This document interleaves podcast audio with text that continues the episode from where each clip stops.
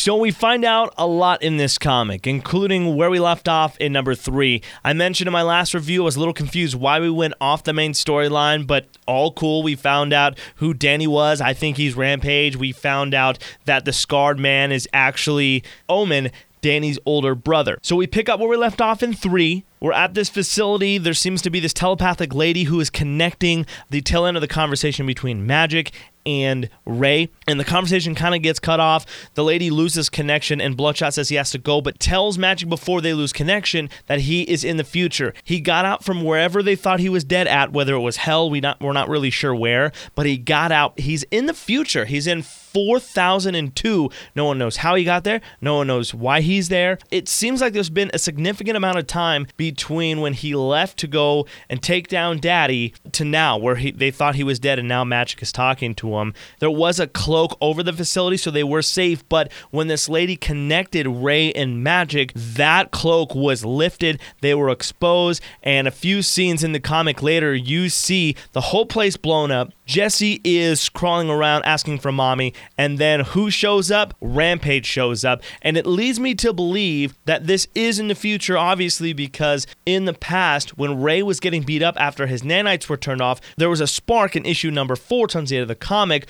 where this lady tells Omen, hey, there's been a, some other nanite activity somewhere that we do not have mapped in our facility. So obviously, that was Jesse. That was the daughter. No one knew she had the nanites in her at the time. Then it brings us back to where we were also left off in issue number three, where Ray is taken on Daddy. His nanites were turned off. He's getting beat all to hell from Daddy's family or cult, more so like a cult that his wife was from and he's getting beat to hell. He's actually feeling pain for the first time because remember, Bloodshot doesn't actually feel pain. He regenerates, kind of like a Wolverine type character. And the one thing he actually hated, the nanites that made him into a killer that kind of controlled his life, he now is resenting even more because the finally the one time he needs to rely on them, they failed him and he's about to die until there was a moment in the comic where Daddy was going to shoot this little girl if Ray didn't say where Magic or Jesse was. And out of nowhere, who did Magic call in issue number three? Ninjak to go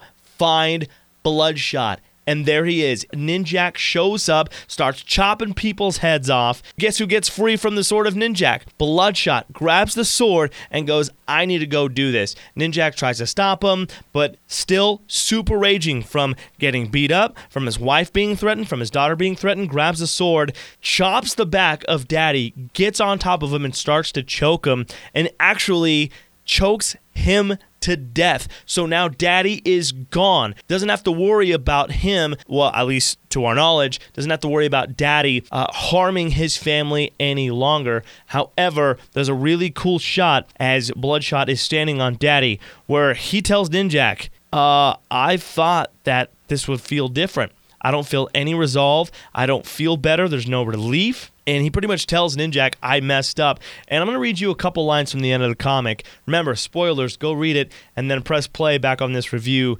Bloodshot says, and I'm quoting the comic, I screwed up, Ninjak. This was this was pointless. I, I really messed up. And Ninjak replies, You've messed up all right, Ray. Like, you've messed up all right. You have no idea how much so. And so it's kind of like, well, what is he talking about? And that's the same question Bloodshot asks him. What do you mean? Last lines of the comic, your baby, Ray. Ninjak goes, Your baby is going to die. And that's how the comic ends. We don't know. We know there's been a significant time from this last page of the comic to the current timeline where Rampage is going after Jesse, where Magic was telepathically talking to Ray in 4002.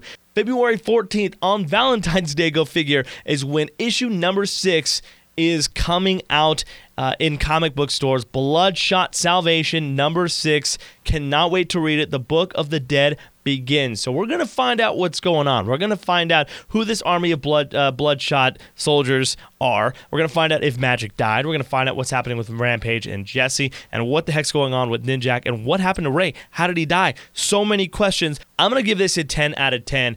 I have to really credit Jeff Lemire for the way he writes. It's similar to like a Quentin Tarantino movie where it jumps back and forth, future, present, past, but it all comes together at the end and it's making sense. And this story is starting to take shape. I can't wait for issue number six. But that is my review for Bloodshot Salvation issue number five. Can't wait to get the next one. And make sure you tune in right here at pastramination.com for my next review. My name is Michael Fabella for Pastrami Nation, the meat of pop culture. Don't forget to continue to go through the website, check out more reviews on comics, video games, podcasts, con coverage, and more right here at pastramination.com.